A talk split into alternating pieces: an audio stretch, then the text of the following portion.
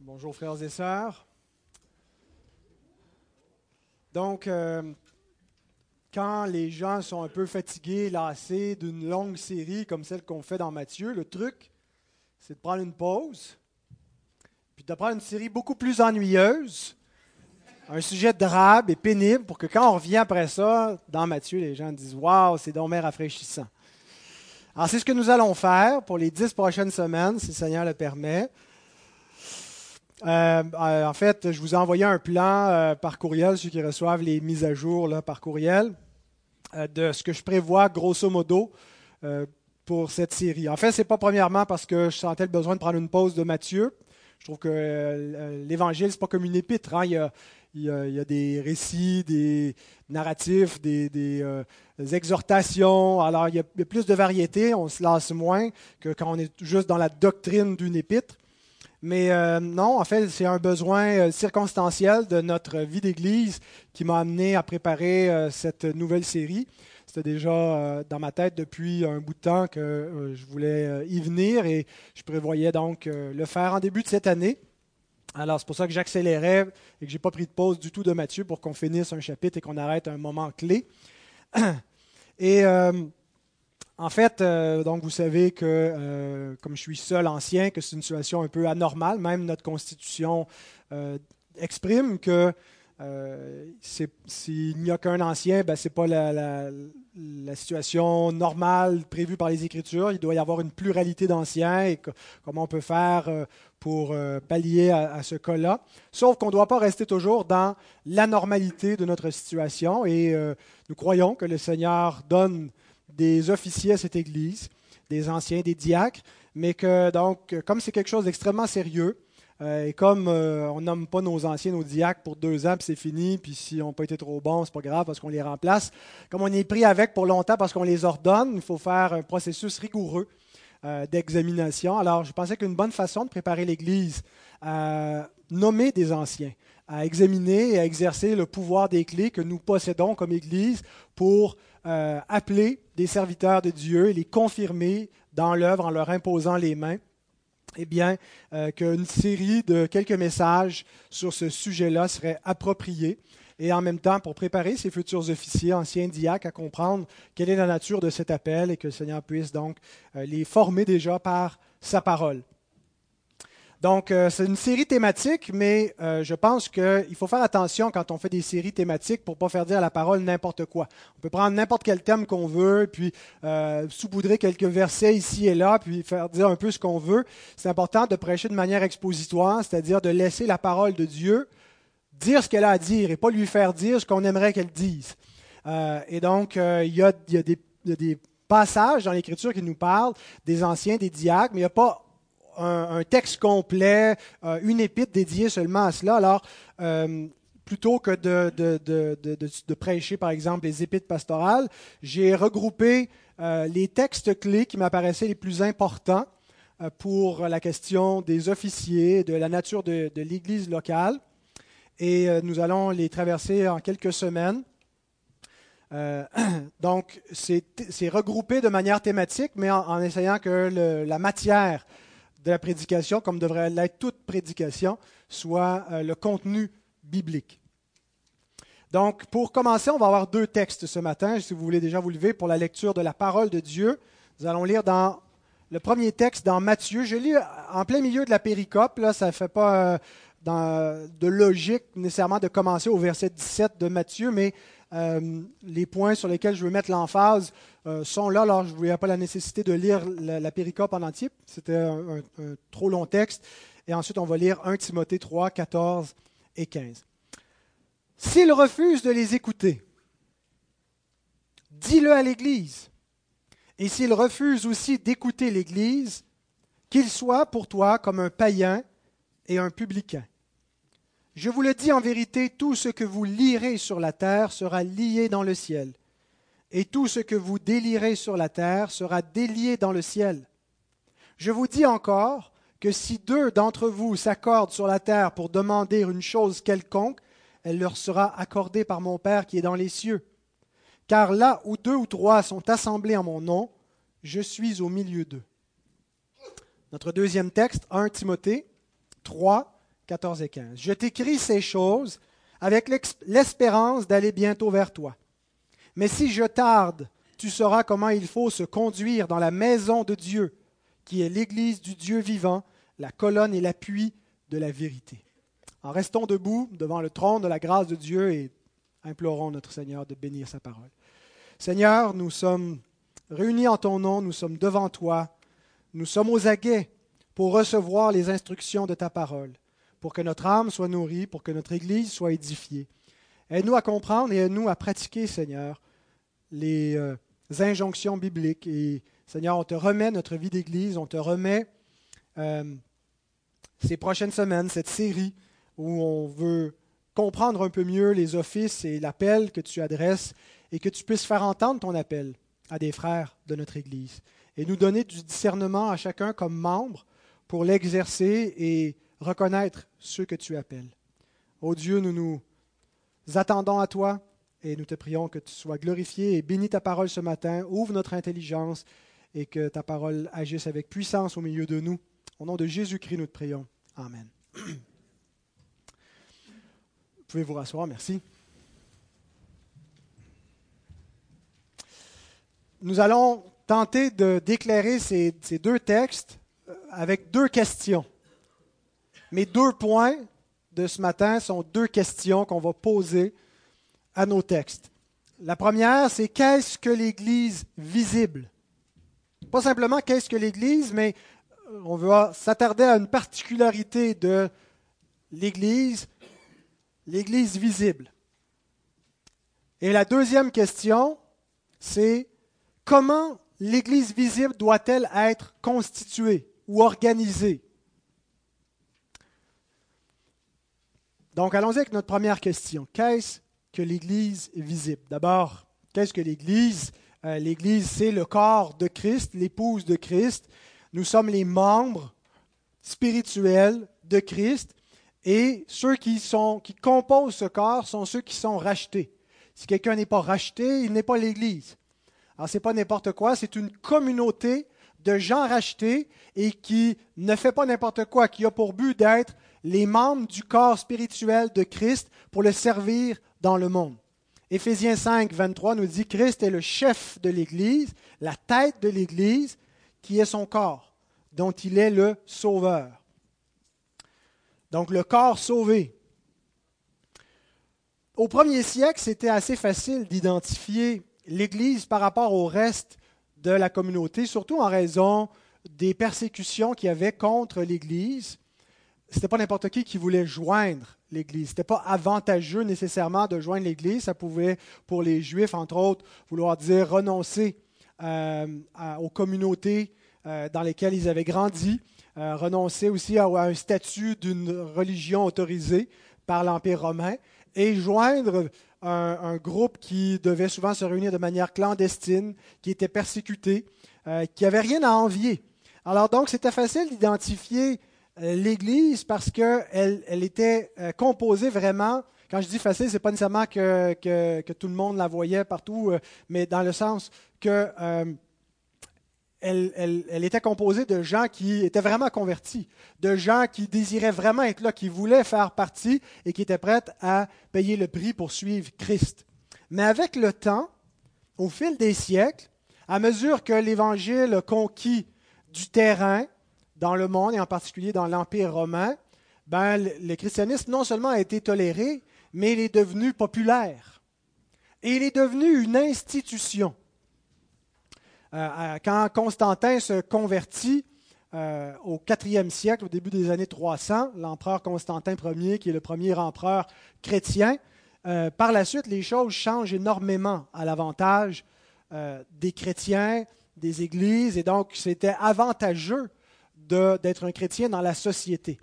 Et devant cet, état-là, ben, l'Église est devenue une espèce d'institution euh, dans la société, pas simplement un groupe marginalisé de, purs et durs qui veulent vraiment suivre Christ, mais c'est une culture qui se développe et des gens euh, suivent à mesure qu'on baptise euh, les enfants, parce qu'on a commencé progressivement à partir du 3e, 4e siècle à baptiser les bébés. Euh, ben, euh, on vient au monde chrétien, puis donc ça fait partie de la culture chrétienne dans laquelle on est. Et donc l'Église est devenue un peu plus mixte. Alors, euh, qui était sauvé dans l'Église? Est-ce que tous les membres de l'Église, de l'institution chrétienne, étaient vus comme étant sauvés? Si au premier siècle, on pouvait dire que tous ceux qui confessaient Christ et qui étaient prêts, qu'il n'y en avait pas un grand nombre parmi eux qui étaient des faux croyants, trois, quatre siècles plus tard, ben, il y en a beaucoup peut-être qui professent la religion chrétienne, mais qui ne connaissent pas Christ. Alors, il y a différentes conceptions qui ont été développées pour expliquer euh, l'institution qu'on voit, le christianisme, la grande Église visible qu'on voit, qui est sauvé. La conception du catholicisme, c'est que si on est relié organiquement à cette institution, organiquement par les sacrements, c'est-à-dire que si on a reçu le baptême et la communion et qu'on est entretenu par les sacrements, on est relié organiquement à une institution qui nous infuse la grâce de Dieu et qui nous sauve. Et donc, euh, même si on euh, n'est pas très euh, sanctifié dans notre marche chrétienne, bien, on est sauvé en autant qu'on soit relié à cette grande institution. Une autre conception, c'est de faire une distinction entre l'Église qu'on voit et la vraie Église invisible, qui est composée de ceux qui sont vraiment régénérés, mais quand ce qu'on voit dans cette grande institution-là, ben, il y en a qui ne sont peut-être pas régénérés, puis il y en a d'autres qui le sont. Et donc, on distingue entre l'Église visible et l'Église invisible. Et un des premiers parmi les pères de l'Église à euh, présenter cette distinction-là, c'est Augustin dans son fameux livre sur la cité de Dieu. Il, montre donc que la vraie Église, c'est une Église qui est d'abord spirituelle, qui a le Saint-Esprit, et qui n'est pas euh, juste liée à l'institution visible du christianisme, qu'on peut avoir reçu le baptême sans faire partie de l'Église invisible, sans être né de nouveau. Ça commence avec la conversion. Augustin ne va pas tant développer ce concept-là, euh, et ce n'est pas nécessairement l'avantage de l'Église non plus si elle veut... Euh, avoir en le pouvoir et l'influence d'une grande institution, euh, de, le développer. Donc, elle, est mieux euh, avoir l'idée qu'elle communique elle-même le salut par les sacrements et que hors de l'Église, point de salut, et ça lui assure une plus grande influence. Mais l'idée d'Augustin va être reprise à la réforme, à la réforme protestante. Et c'est un concept auquel nous adhérons, nous, comme chrétiens évangéliques, baptistes, c'est ce que nous voyons dans notre confession de foi. Je vais la citer à quelques reprises aujourd'hui, la confession. Mais, euh, entre autres, le texte que nous venons de lire, euh, pas celui-ci dans Éphésiens, mais celui dans 1 Timothée 3, euh, l'apôtre Paul nous dit que l'Église, elle est la maison de Dieu. Reportons-nous à la réforme. L'Église, elle est la maison de Dieu. Comment un personnage comme Martin Luther on lui dit que cette institution qui voit, qui est profanée par des fausses doctrines, par un, faux évangile, par les œuvres, et il entend en même temps l'Église est la maison de Dieu. Est-ce que c'est la maison de Dieu? Et donc, Luther applique la distinction d'Augustin entre, oui, l'Église visible, qui est une institution visible qu'on voit, mais au-delà de ça, il y a la vraie Église pure qui est composée de ceux qui sont régénérés. Et euh, il applique donc cette distinction-là à notre texte de 1 Timothée 3, 14 et 15. On peut citer donc Luther. Il écrit Avant que le pape et ses évêques ne soient là, l'Église était en existence. Là où l'Église est, il n'y a pas d'hypocrite ni de fausse doctrine. Les hypocrites, c'est les, faux croyants. Là où est l'Église, il n'y a pas d'hypocrite ni de fausse doctrine. Elle ne, elle ne le permet pas. Elle marche au milieu de la vérité elle possède l'esprit et le sens chrétien authentique et légitime de la parole de Dieu. Ce ne sont pas tous ceux qui se déclarent eux-mêmes l'Église qui sont l'Église. C'est une chose d'être l'Église, c'est une autre chose que de se déclarer l'Église. Si la parole de Dieu est présente dans sa pureté et qu'elle est active, l'Église est là. Sinon, il s'agit d'une mauvaise semence, comme nous voyons en Luc 8 dans la parabole du semeur.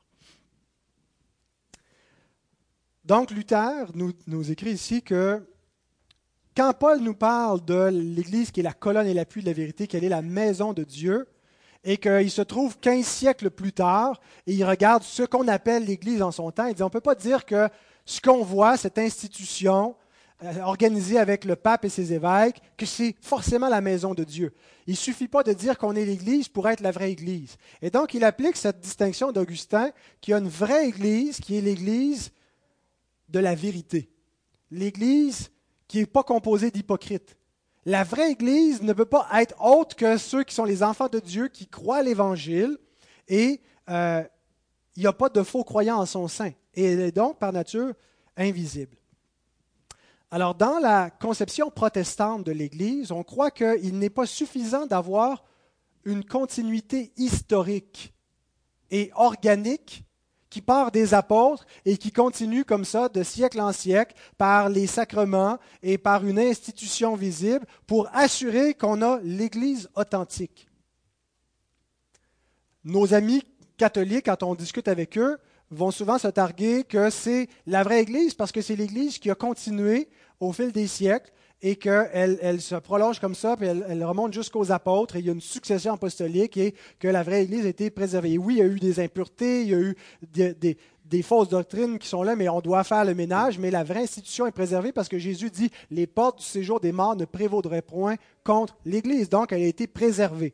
Et c'est un argument qui en persuade beaucoup quand il réalise la nécessité d'avoir un élément de catholicité à la foi, que ça ne soit pas juste une foi euh, sectaire, isolée dans son coin, mais qu'il y a un côté universel à la foi. Et on se dit, ben, le meilleur euh, outil, c'est une, une, institution qui a traversé les siècles et les millénaires, dans laquelle Dieu aurait préservé la vérité. Il peut y avoir des mensonges et des erreurs, mais on doit rester attaché à cette Église-là. Je vous suggère que la vraie continuité, et pas une continuité historique et organique, mais une continuité spirituelle en esprit et en vérité, selon ce que Jésus dit à la Samaritaine dans Jean 4. Vous vous souvenez quand elle a cette discussion, est-ce que c'est les Samaritains qui ont raison ou est-ce que c'est les Juifs qui ont raison? Ou est-ce qu'il faut adorer? Et il dit, les vrais adorateurs, ceux que le Père recherche, c'est ceux qui adorent en esprit, et en vérité. Et c'est comme ça qu'on va adorer. Et, bientôt, le, culte, la, forme de, l'adoration allait changer avec la fin de l'Ancienne Alliance et l'arrivée de la Nouvelle. Mais il y a un précepte ou un principe que Jésus établit ici. Israël, qui était dans une continuité physique, historique, organique avec Abraham, n'est pas l'Israël de Dieu pour autant. C'est l'Israël spirituel qui est l'Israël de Dieu. Et on peut être un descendant physique d'Abraham et être son descendant spirituel, mais on peut être un descendant physique d'Abraham et ne pas être un descendant spirituel, et être du monde et ne pas être du peuple de Dieu. La vraie continuité, dans la Bible, ce qu'on voit, et le vrai Israël, c'était celui qui est spirituel. Ben, il y a la même idée avec l'Église. Ce n'est pas la continuité historique organique de l'institution de l'Église visible qui garantit qu'on est dans la vraie Église, c'est la continuité spirituelle et en vérité dans la saine doctrine apostolique qui vient du Christ. Et si on maintient cela, ben on est le véritable Israël et on est la véritable Église authentique, même si on n'avait pas une continuité historique organique avec l'Église. Par exemple, l'Évangile aurait pu euh, être amené euh, par, par, par, par, Christ de n'importe quelle façon, surnaturelle, comme par exemple euh, les, Mormons, c'est ce qu'ils croient, hein, que l'Évangile est venu, a été prêché ici en Amérique, et donc il n'y aurait pas eu de continuité. Je ne crois pas que c'est le cas que l'Évangile est venu comme ça, de manière miraculeuse, mais si ça avait été le cas, il n'y aura pas eu la nécessité d'avoir euh, une connexion avec l'Église institutionnalisée pour être la vraie Église. Dès que l'Évangile est prêché et que l'Église pousse, l'Évangile et l'Esprit de Dieu, la vérité et l'Esprit produisent le vrai peuple de Dieu et c'est la vraie continuité qu'on a besoin. Et donc certains, en reconnaissant la priorité de l'Église spirituelle, de l'Église invisible et universelle, ont fini par dire, ben, il n'est pas nécessaire d'être membre d'une Église visible. La seule chose qui est nécessaire, c'est d'être sauvé, d'être un croyant et d'appartenir au peuple universel de Dieu, l'Église invisible. Et l'Église invisible, donc, n'a pas vraiment de, de, structure. Euh, et c'est plutôt une fraternité de croyants. On a cette communion, on est l'Église avec tous ceux qui sont l'Église partout dans le monde. Et c'est ça la vraie Église, parce que la Bible dit qu'il y a une seule Église, et la vraie Église, c'est donc cette Église universelle. Et la seule chose qui compte, c'est d'être sauvé, pas d'être membre d'une Église locale. Les Églises locales, c'est bien, mais ce n'est pas essentiel, et souvent, elles tombent dans l'institutionnalisme. Elles finissent par devenir leur propre petite euh, euh, chapelle de Rome, là, qui continue leur jeu de pouvoir et de, vouloir être une institution. Alors, certains ont développé une sorte d'allergie aux églises locales et à l'institution visible. Et je pense que c'est une erreur qui vient d'une difficulté à réconcilier deux concepts que le Nouveau Testament nous présente quand il nous parle de l'Église. L'Église nous est présentée dans le Nouveau Testament sous deux angles. Le premier angle, c'est l'Église au singulier, l'Église universelle, l'Église qui est entièrement pure, c'est-à-dire qui est composée que de gens nés de nouveau, qui est invisible parce qu'elle n'a pas une adresse, ce n'est pas une institution euh, avec une organisation, avec un pasteur, avec une hiérarchie. Le seul pasteur, c'est Christ. Et elle est indestructible. Et donc, ça, c'est un des angles que le Nouveau Testament nous présente l'Église de Christ, effectivement. Matthieu 16, 18. Moi, je te dis que tu es Pierre et que sur cette pierre, je bâtirai mon Église et que les portes du séjour des morts ne prévaudront point contre elle. Ici, on a l'Église au singulier, une Église indestructible. Les portes du séjour des morts, la puissance du diable ne pourront pas rien faire contre elle. C'est Christ qui va la bâtir. On a par exemple dans Éphésiens 3.10, c'est pourquoi les dominations et les autorités dans les lieux célestes connaissent aujourd'hui par l'Église la sagesse infiniment variée de Dieu. Les puissants célestes voient l'Église spirituelle et voit par l'Église la sagesse de Dieu. Donc c'est une Église au singulier spirituel. Ce n'est pas d'abord une Église de nature locale, visible, institutionnelle, mais spirituelle. Et Éphésiens 5, 25 à 27. Il y en aurait beaucoup d'autres, j'en ai pris que trois. Euh, où Paul écrit Marie, que chacun aime sa femme comme Christ a aimé l'Église. Et s'est livré lui-même pour elle afin de la sanctifier en la purifiant et en la lavant par l'eau de la parole. Pour faire paraître devant lui cette Église glorieuse, sans tache, ni ride, ni rien de semblable, mais sainte et irréprochable. Et Christ donc n'est pas un polygame, il marie une seule Église, euh, donc l'Église est une, il y a une seule Église.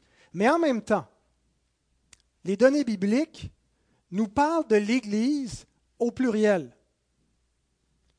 comme située dans une localité, des églises situés localement à un endroit, qui ne sont pas 100% purs, c'est-à-dire qu'il peut y avoir en leur sein des faux croyants, des hypocrites, des ennemis de l'Évangile. C'est une Église aussi qui est destructible, qui peut se corrompre, qui peut perdre son chandelier et qui est donc visible. Elle n'est pas invisible, elle est localisée quelque part. On la voit. Et elle a une forme elle a une organisation visible, elle a des registres, elle a une constitution, une confession de foi, une façon d'opérer. Acte 16, verset 5. Les églises, non plus l'Église au singulier, mais les églises se fortifiaient dans la foi et augmentaient en nombre de jour en jour. Romains 16, 3 à 5. Saluez Prisca et Aquila, mes compagnons d'œuvre en Jésus-Christ, qui ont exposé leur tête pour sauver ma vie. Ce n'est pas, moi seul qui leur rend grâce, ce sont encore toutes les églises des païens. Donc certaines églises caractérisées par une ethnie particulière. Ici, ce n'étaient pas des églises principalement de gens qui étaient d'origine juive, mais des païens. Saluez aussi l'Église qui est dans leur maison. Saluez Épaïnette, mon bien-aimé. Bon, vous voyez, donc il y a des églises qui saluent l'autre église qui est située dans un foyer particulier, celui de Prisca et Aquilas. 1 Corinthiens 4, 17, un dernier texte qui nous montre encore une fois cet angle de la doctrine de l'Église au pluriel. Il vous rappellera quelles sont mes voies et quelle, et c'est quand Paul envoie Timothée aux Corinthiens, en Christ, quelle est la manière dont j'enseigne partout dans toutes les églises. Et dans la même épître, il ajoute, c'est ainsi que je l'ordonne dans toutes les églises. Donc, il y a un ordre. Si Paul ordonne des choses, il y a des choses qui devaient être mises en place. Il y avait une règle à suivre dans les églises locales. Ce n'est pas simplement donc une fraternité décousue, mais il y a une organisation. Alors, l'Église au pluriel est définie par la localité. On retrouve dans le Nouveau Testament les églises de la Galatie, les églises en Asie, euh, en Macédoine, en Judée, à Éphèse, à Smyrne, à Pergame, à Thyatire, à Sardes, à Philadelphie, à Laodicée, tous des noms de localités qui désignent des églises particulières. Ce sont des églises où on retrouve une mixité. Il y a des faux croyants qui s'y introduisent. Paul en parle dans Galates 2, 4. Jean nous en parle quand il dit Ils sont sortis du milieu de nous, mais ils n'étaient pas des nôtres. Euh, donc, il y a une mixité. Ce ne sont pas des églises qui sont entièrement pures, composées uniquement de gens régénérés, même si on doit tendre à ça. On ne doit pas dire c'est bar open, tout le monde peut venir, tout le monde vient à la table du Seigneur, euh, c'est un gros, une grosse fête, l'Église. Non, c'est fait pour les croyants, mais peut s'introduire des faux croyants, ce qui ne peut pas être le cas dans l'Église invisible, parce qu'elle est composée seulement des, régénérés que Christ a appelés. Et l'Église visible peut disparaître. Euh, Jésus menace une église dans Apocalypse 2.5 d'enlever son chandelier si elle ne se repent pas. Et on voit donc des églises visibles qui ont disparu. Et on voit des institutions qui ont glissé et sombré dans des erreurs théologiques. Euh, il y a certaines églises de la Réforme qui étaient des, des remparts théologiques, des forteresses pour défendre l'Évangile. Aujourd'hui, ce sont des églises complètement libéralisées qui ont perdu l'Évangile, qui ne sont plus des églises, mais ce que l'Écriture appelle des synagogues de Satan. Maintenant, avant d'arriver à notre deuxième question qu'on est en train de définir, notre première question c'est qu'est-ce que l'Église visible, pardon, l'Église visible? La relation entre l'Église visible et invisible. Il est extrêmement important de comprendre la relation entre les deux pour avoir une ecclésiologie biblique, une doctrine de l'Église biblique. L'Église visible et l'Église invisible ce ne sont pas deux églises séparées. Il y a une seule église. L'église est une. Éphésiens 4, 4. Il y a un seul corps. Les églises visibles sont quoi? Elles sont la manifestation de l'église invisible. L'église invisible ne peut pas rester invisible. L'église universelle que Christ sauve et qui bâtit au travers du monde la volonté du Seigneur, c'est qu'elle se manifeste localement dans plusieurs lieux et que ça donne donc des congrégations locales. Alors les églises visibles sont la manifestation de l'Église invisible.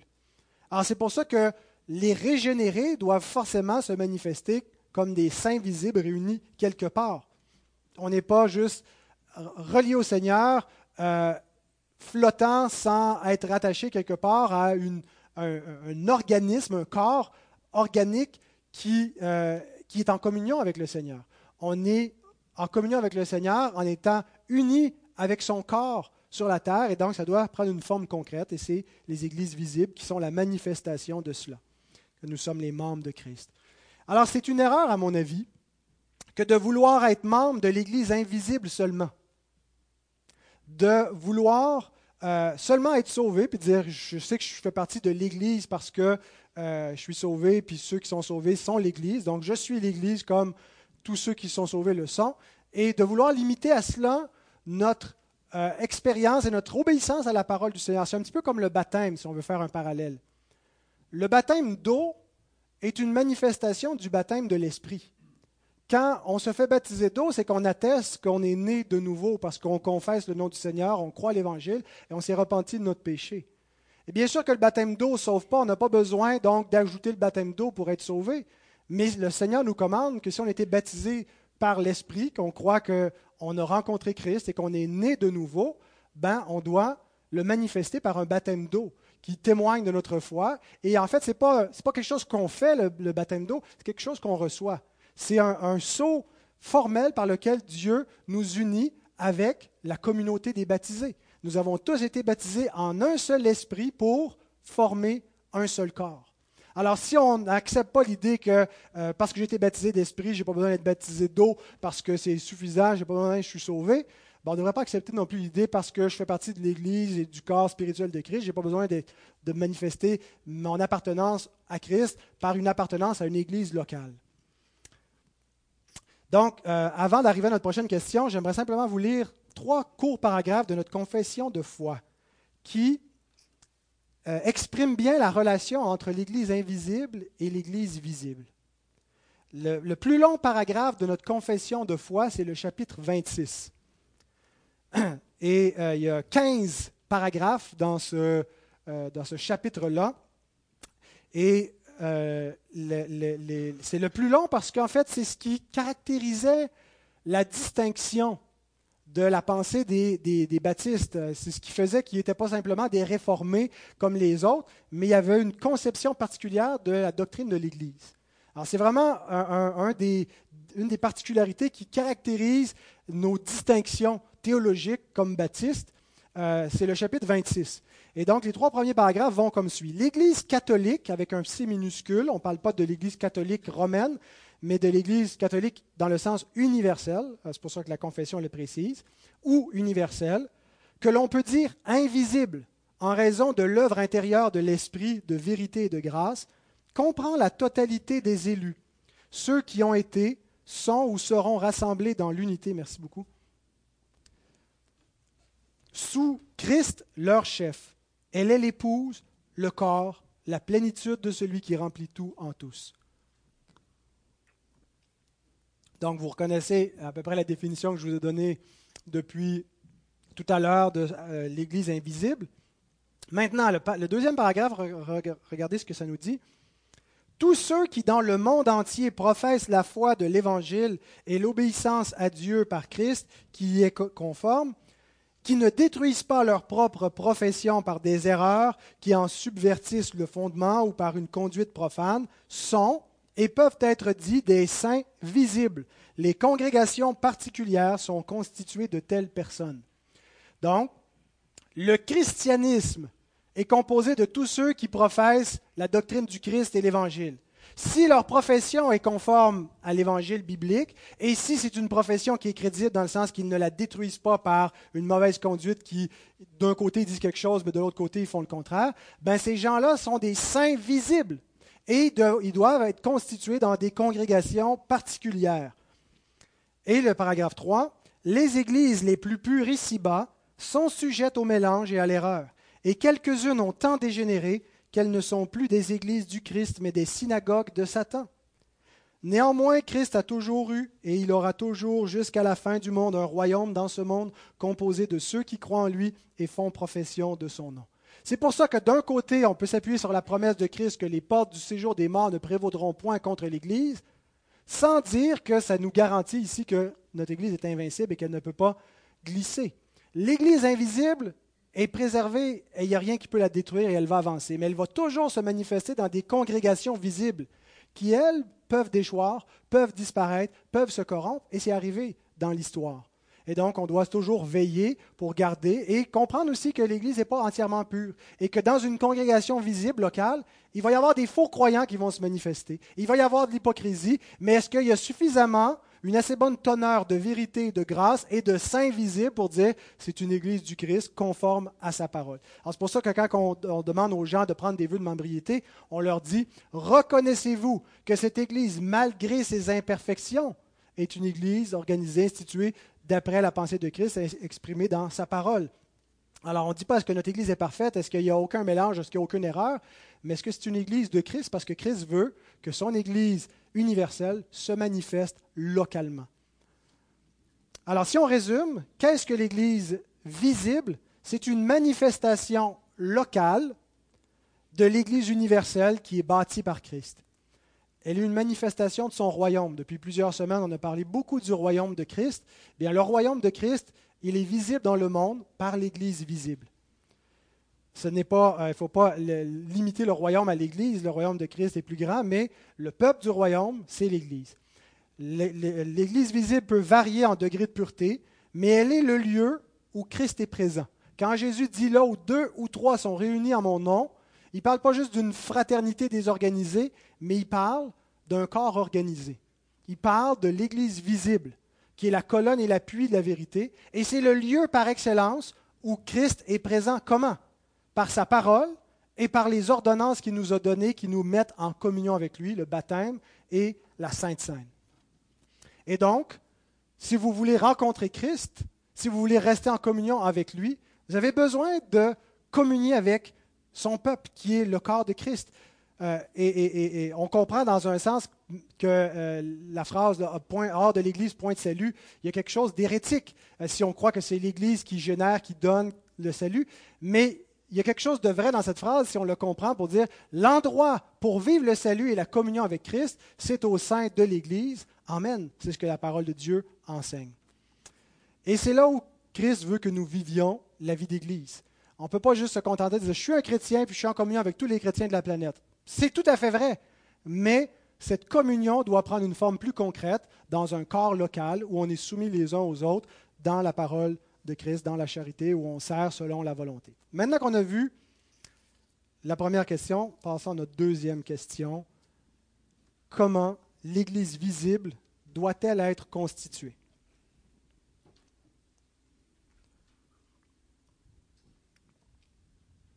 Et pour répondre à cette question, je vais faire trois affirmations.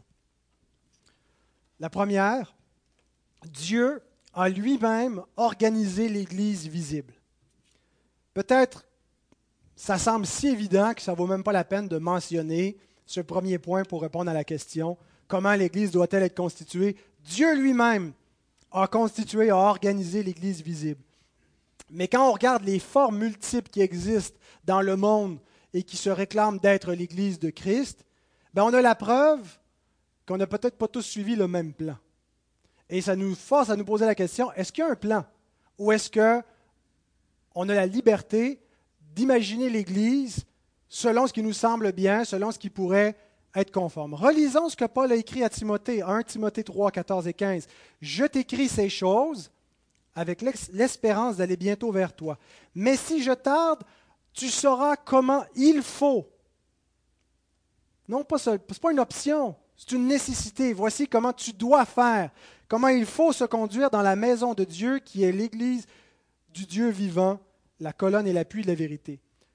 Le, le, chapitre qui vient de précéder, Paul a donné des instructions à Timothée sur l'ordination d'anciens et de diacres.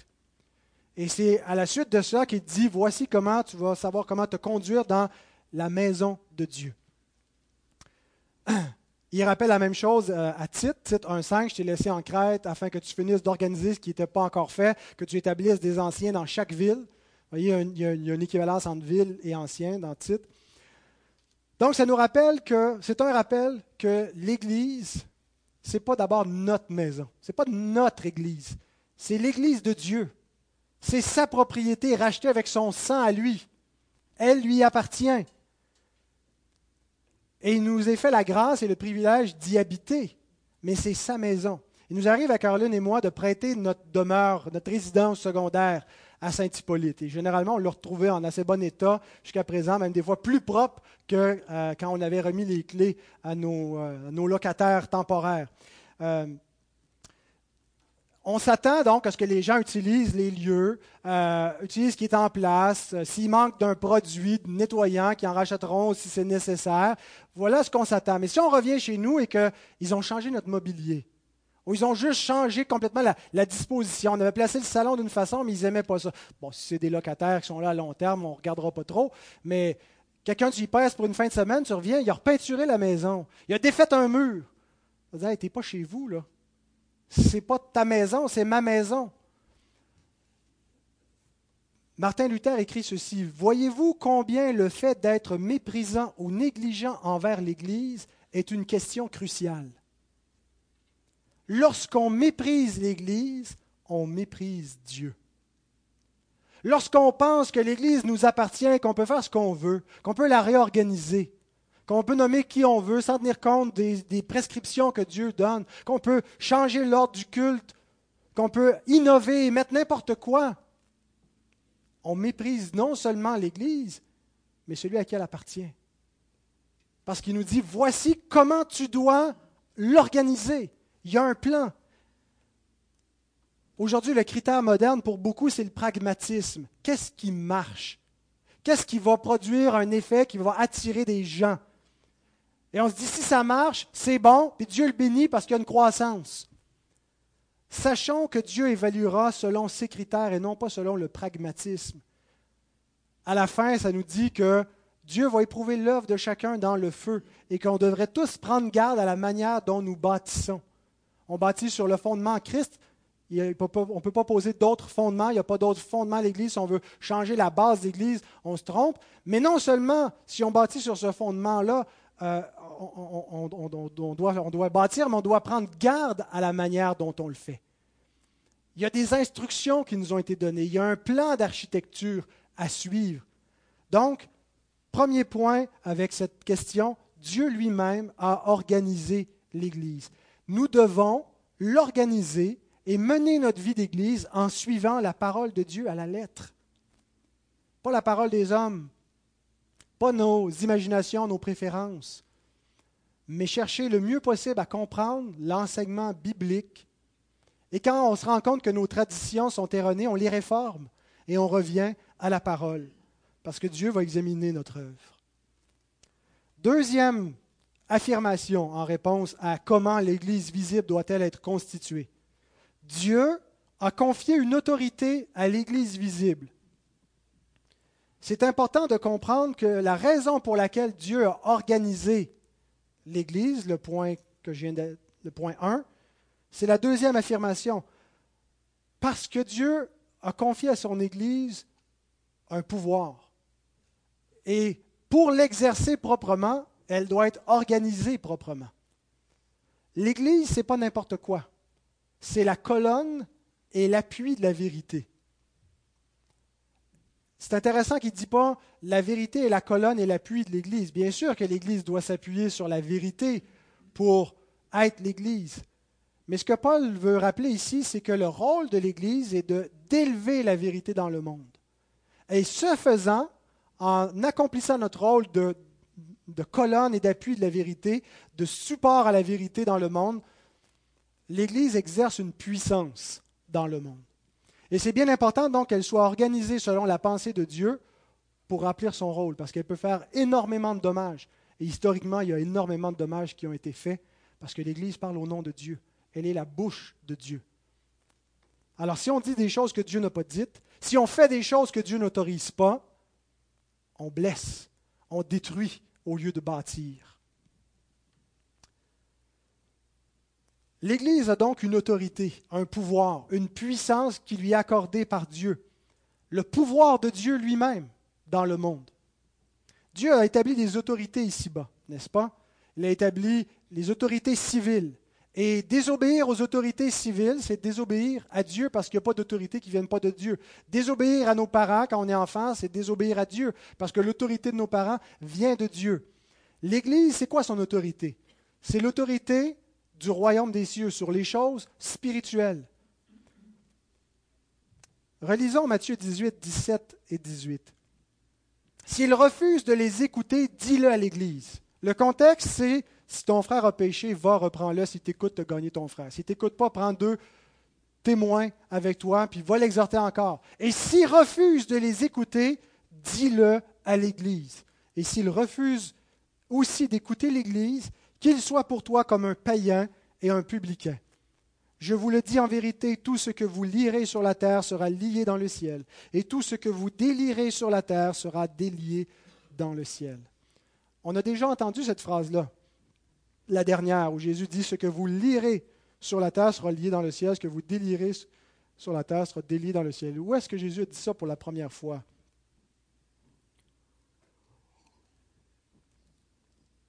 Deux chapitres plus tôt, n'est-ce pas? À Pierre. À Pierre, quand Jésus lui a confié les clés du royaume des cieux. Il a donné le trousseau. Quand Pierre a confessé sa foi au Christ, quand il a dit Qui dit-on que je suis Puis il a dit Tu es le Christ, le Fils de Dieu. Et il dit Tu es Pierre, et sur cette pierre je bâtirai mon église, les portes du séjour des morts ne prévaudront point contre elle.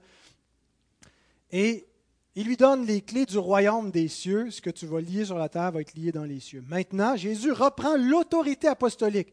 Parce que les clés du royaume des cieux, c'était quoi? C'était l'autorité des apôtres, euh, par leur représentant ici, qui est Pierre. L'autorité des apôtres, c'est par leur enseignement, par la doctrine, euh,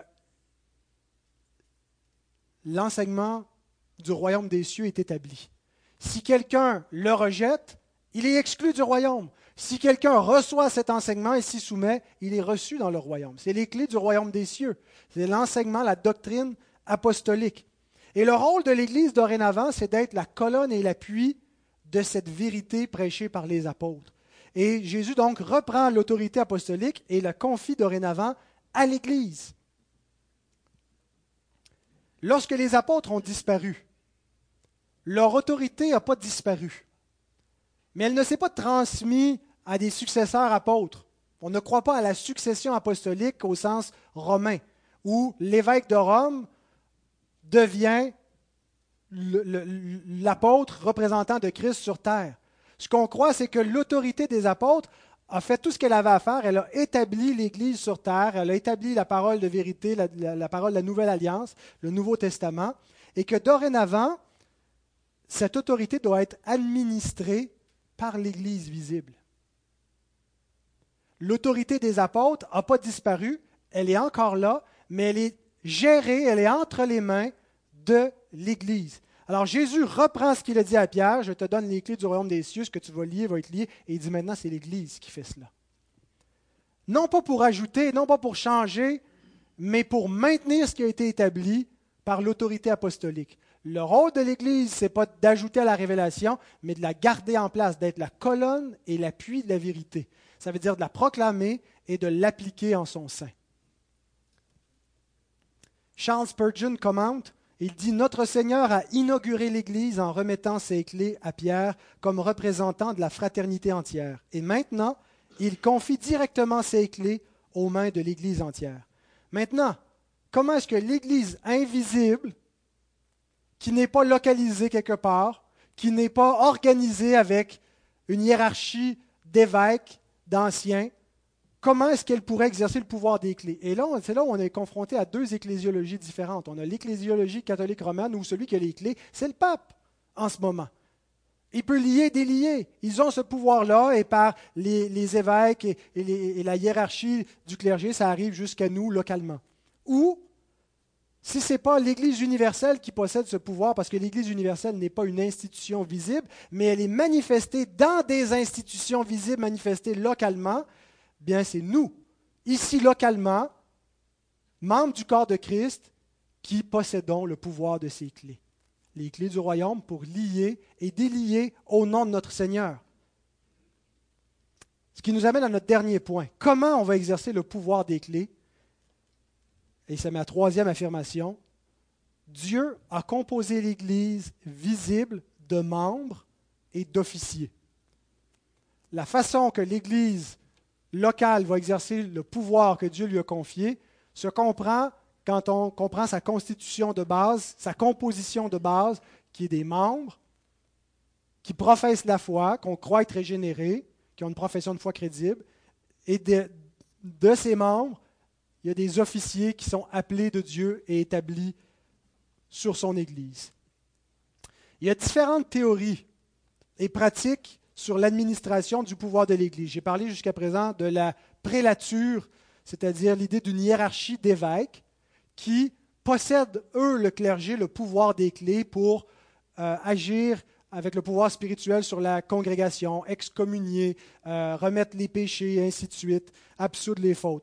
Et on retrouve cette, cette forme-là, la prélature, dans l'Église catholique romaine, mais dans l'Église anglicane également. Il y a une autre forme de gouvernement d'Église qui est le plus proche de nous, le presbytérianisme, qui est l'idée que non, ce n'est pas une hiérarchie d'évêques, c'est plutôt que la structure de l'Église, c'est une structure nationale. Et qu'au-dessus de toutes les petites paroisses dans une nation, dans une région donnée, il y a un synode, qui est une assemblée d'anciens qui sont pasteurs dans différentes congrégations. Et ce synode-là, c'est eux qui exercent le pouvoir des clés, qui ont un pouvoir sur les différentes paroisses. C'est déjà plus proche, mais je ne pense pas que ce soit la forme biblique du gouvernement d'Église et de la façon d'exercer le pouvoir des clés. Je pense que la bonne forme, c'est le congrégationalisme. C'est celle que nous confessons dans notre, notre confession de foi. Et c'est l'idée que l'autorité du Christ est directement liée à l'Église locale. Il n'y a pas une hiérarchie, il n'y a pas une structure au-dessus de l'Église locale. Il n'y a pas une église mère, il n'y a pas une association ou un synode, un conseil qui chapeaute l'église locale. L'église est directement sous Christ, son chef. Il est le chef de l'église et nous sommes ses membres. Et le pouvoir de Christ dans la congrégation se manifeste par la congrégation elle-même. Dans toutes les autres formes d'ecclésiologie, les membres n'ont aucun pouvoir, ne participent pas au, euh, pouvoir des clés. Nous croyons, nous, que le pouvoir des clés réside dans la congrégation. Et nous l'exerçons. Et c'est ce que Matthieu 18 nous dit. Si le péché, dis-le à l'Église. Et l'Église a le pouvoir de lier et de délier. Dans 1 Corinthiens 5, on voit la même chose. Paul dit ôtez du milieu de vous le méchant. Hein, l'homme qui avait pris la femme de son père, et les Corinthiens trouvaient ça bien drôle, puis disaient la grâce est extraordinaire, regardez, on a l'immoralité, puis ça couvre tout ça. Et Paul dit non, ce n'est pas la bonne affaire à faire. Vous devez pratiquer la discipline d'Église et garder l'Église pure, et c'est le pouvoir de la congrégation d'agir ainsi. Charles Spurgeon, à nouveau, écrit Chaque Église possède les clés de sa propre porte. C'est l'Église elle-même qui décide qui elle laisse entrer puis qui elle ne laisse pas rentrer. Pas comme euh, selon ses caprices, mais en examinant est-ce qu'une personne est née de nouveau? Est-ce qu'on baptise cette personne-là? Est-ce que la profession de foi, est-ce que le témoignage, est-ce que la lettre de recommandation qui nous est donnée sont crédibles? L'Église possède les clés de sa propre porte. Lorsque ces clés sont correctement utilisées par l'Assemblée ici-bas, l'acte est ratifié là-haut. Ce qui est lié sur la terre est lié dans le ciel. Ceci doit être compris dans les limites suivantes. L'action vient vraiment d'une Église du Christ, elle agit en son nom et elle applique dûment ses lois. C'est-à-dire que pour que ça soit valide, l'Église ne veut pas agir n'importe comment, ce n'est pas à sa volonté. Elle doit être une vraie Église du Christ, agir au nom du Seigneur en appliquant ses lois, la parole du Seigneur. Elle ne peut pas inventer des lois, elle ne peut pas agir selon ses caprices ou faire exception de personne euh, pour prioriser une telle famille parce que ça serait avantageux, puis fermer les yeux sur des choses où on ne doit pas fermer les yeux. Une profonde solennité doit entourer l'acte de lier et de délier des vraies assemblées chrétiennes. Agir en tant qu'Église ne doit pas être pris à la légère, car ce n'est pas une chose banale que d'être excommunié ou restauré de nouveau dans sa communion. Alors ici, le pouvoir des clés est utilisé spécifiquement pour parler de la communion et l'excommunication, qui on admet, qui on, excommunie. Mais il y a un usage plus large qui est relaté dans notre confession de foi. Je vous lis le paragraphe 7, toujours du chapitre 26. À chacune de ces églises ainsi rassemblées selon sa pensée exprimée dans sa parole, le Seigneur a donné tout pouvoir et toute autorité qui sont en quelque manière nécessaires pour mettre à exécution l'ordre dans le culte et la discipline qu'il a, institué pour qu'il les observe. Dans ce but, il l'a pourvu de commandements et de règles qui lui permettent d'exercer dûment ce pouvoir. Donc, c'est non seulement pour mettre, établir une communion en reconnaissant formellement quelqu'un, en disant on est en communion, puis on vous impose les mains, on vous reçoit, et on est frères et sœurs liés dans le Seigneur, ou d'excommunier dans des cas où c'est nécessaire, mais c'est aussi pour mettre en ordre tout ce qui concerne la vie d'Église, comme d'ordonner des anciens des diacres, comme de convoquer des réunions, de convoquer une assemblée générale, d'établir des budgets, d'entreprendre des choses au nom du Seigneur, d'agir en son nom. Nous avons les clés du royaume. Nous avons la puissance d'en haut du ciel pour agir en son nom. Et on doit le faire en suivant sa parole. Autrement, on agit vainement, on s'illusionne en pensant agir au nom du Seigneur si on ne suit pas ses préceptes, si on pense faire n'importe quoi et qu'on va avoir sa bénédiction, elle est conditionnelle à l'obéissance à sa parole. Le paragraphe suivant explique euh, qu'est-ce qui est nécessaire d'avoir dans une église pour exercer dûment le pouvoir des clés? On achève. Paragraphe 8. Une église particulière c'est-à-dire, quand il dit une église particulière, ça veut dire une congrégation locale. Euh, c'est vraiment l'idée d'une assemblée de saints. C'est pour ça qu'on les appelle les particular baptistes, les, baptistes particuliers. Pour nous, particuliers, ça veut dire bizarre, mais c'est vraiment l'idée d'être une congrégation. C'était des congrégationalistes. Donc, une église particulière, rassemblée et complètement organisée selon la pensée du Christ, comprend des officiers et des membres. Les dirigeants nommés par le Christ sont choisis et désignés par l'Église, appelés et rassemblés pour l'administration euh, des ordonnances et la mise à exécution du pouvoir ou du, ou du devoir qu'il leur confie et auquel il les a appelés. Ceux-là doivent être continués jusqu'à la fin du monde. Ces officiers sont les évêques ou anciens et les diacres. Dans le Nouveau Testament, on a beaucoup d'officiers différents qui sont nommés. Il y a des apôtres, des prophètes, des évangélistes, des pasteurs, docteurs, évêques, anciens, conducteurs spirituels qui sont probablement tous la même chose, et des diacres. Deux seuls sont maintenus en tout temps et en tout lieu. Euh, et ont été maintenus par les apôtres, ce sont les anciens et les diacres. Il n'y a aucune instruction et aucun exemple des apôtres qui ont établi d'autres apôtres après eux. L'office apostolique était nécessaire pour un temps et il a cessé à la mort des apôtres. Il n'y a aucun exemple d'établir des prophètes. Je pense que les prophètes de l'Église apostolique étaient là pour un temps, pour euh, euh, mettre en lumière la nouvelle alliance. Les évangélistes, euh, il y a différentes interprétations sur qu'est-ce que c'était que les évangélistes. certains pensent que c'était des missionnaires. Je suis plutôt d'avis que c'était les, les, associés directs des apôtres, comme Timothée, tout ça qui avait un rôle spécial, mais directement lié à la fonction apostolique. Mais les seuls qui sont prescrits d'établir dans chaque ville, dans chaque église, ce sont des anciens, des diacres. Il n'y a pas d'autres recommandations de la part des apôtres. Et ce sont eux qui continuent, les anciens, l'office apostolique. On y viendra, on aura le temps en masse de, de voir tout cela. Mais donc, une église a en son sein des membres et des officiers. Qui va établir les officiers? Comment les officiers sont-ils reconnus? Est-ce les apôtres qui devaient établir les officiers? On voit que dans leurs pouvoirs spéciaux, ils ont établi directement par le pouvoir apostolique des anciens à, certains moments, mais ils ne sont plus là. Est-ce que les anciens, les officiers sont autoproclamés? J'aspire à la charge d'ancien, je me sens ancien, je pense que je suis un bon enseignant, ainsi Dieu m'appelle et vous devez me reconnaître. Est-ce Dieu qui les établit? Dieu les établit en effet. Et il le fait par son Église locale, à laquelle il a donné le pouvoir des clés du royaume. Remarquez cette dernière phase de la confession. Tu peux mettre la, prochaine, Michel. Les dirigeants nommés par le Christ sont choisis et désignés par l'Église, appelés et rassemblés. C'est Christ qui les nomme, c'est Christ qui les appelle. Et il le fait par l'Église qui les choisit et les désigne. Alors nous développerons dans les prochaines semaines cet appel et l'ordination des officiers, c'est le but des prochains messages, mais notons que les officiers ne sont pas imposés à l'Église locale, ne sont pas parachutés, ils n'arrivent pas d'en haut. Ils pourraient venir de l'extérieur, on pourrait appeler un pasteur d'une autre Église, sauf que c'est la congrégation, les membres eux-mêmes. Et ça, c'était une grande nouveauté du congrégationalisme baptiste. Ce n'est pas euh, l'évêque de je ne sais pas où qui va décider quel pasteur il vous envoie. La congrégation reconnaît, accepte et impose les mains à ses propres officiers. Qui donc participe à ce suffrage? Qui peut, dans la congrégation, dire Je reconnais qu'un tel est appelé par Dieu pour exercer le ministère d'ancien ou le ministère de diacre? Il n'y a aucun suffrage qui existe sans l'identification de ceux qui possèdent le privilège et le devoir de participer au suffrage.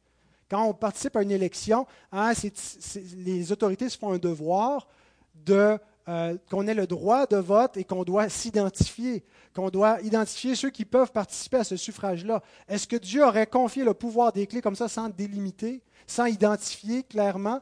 Et c'est pour ça qu'on croit à l'Église visible. L'Église visible doit se manifester par une membriété visible. L'Église invisible ne peut pas nommer des anciens. On ne peut pas juste dire, ben oui, on est, on est, on frères, puis je participe. Il faut impérativement, comme dans toute élection, que ceux qui participent au suffrage soient identifiés. Et on voit dans, dans le Nouveau Testament un processus où l'Église, en exerçant le pouvoir des clés, reconnaît ceux qui sont en son sein. Ne vous fiez pas à tout esprit. Éprouvez les esprits pour savoir s'ils sont de Dieu. N'impose pas les mains à personne avec précipitation. Examine d'abord les gens à qui tu imposes les mains avant de t'associer. Donne pas la main d'association à n'importe qui.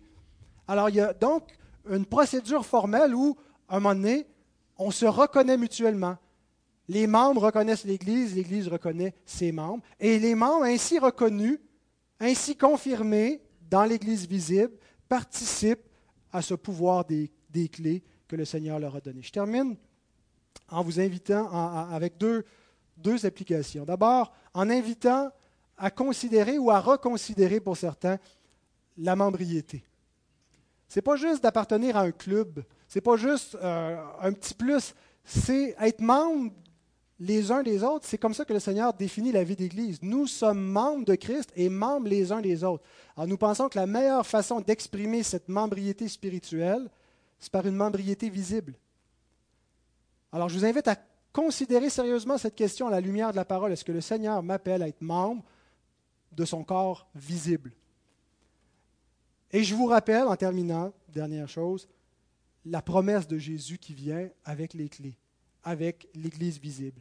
Je vous dis encore que si deux d'entre vous s'accordent sur la terre pour demander une chose quelconque, elle leur sera accordée par mon Père qui est dans les cieux. Car là où deux ou trois sont assemblés en mon nom, je suis au milieu d'eux.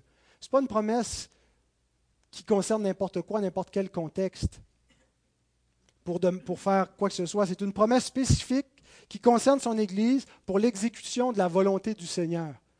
Et dans ce cadre-là, il nous dit, quoi que ce soit que vous demandiez, en tant qu'Église, je suis avec vous et je vous accorde ce que vous me demandez.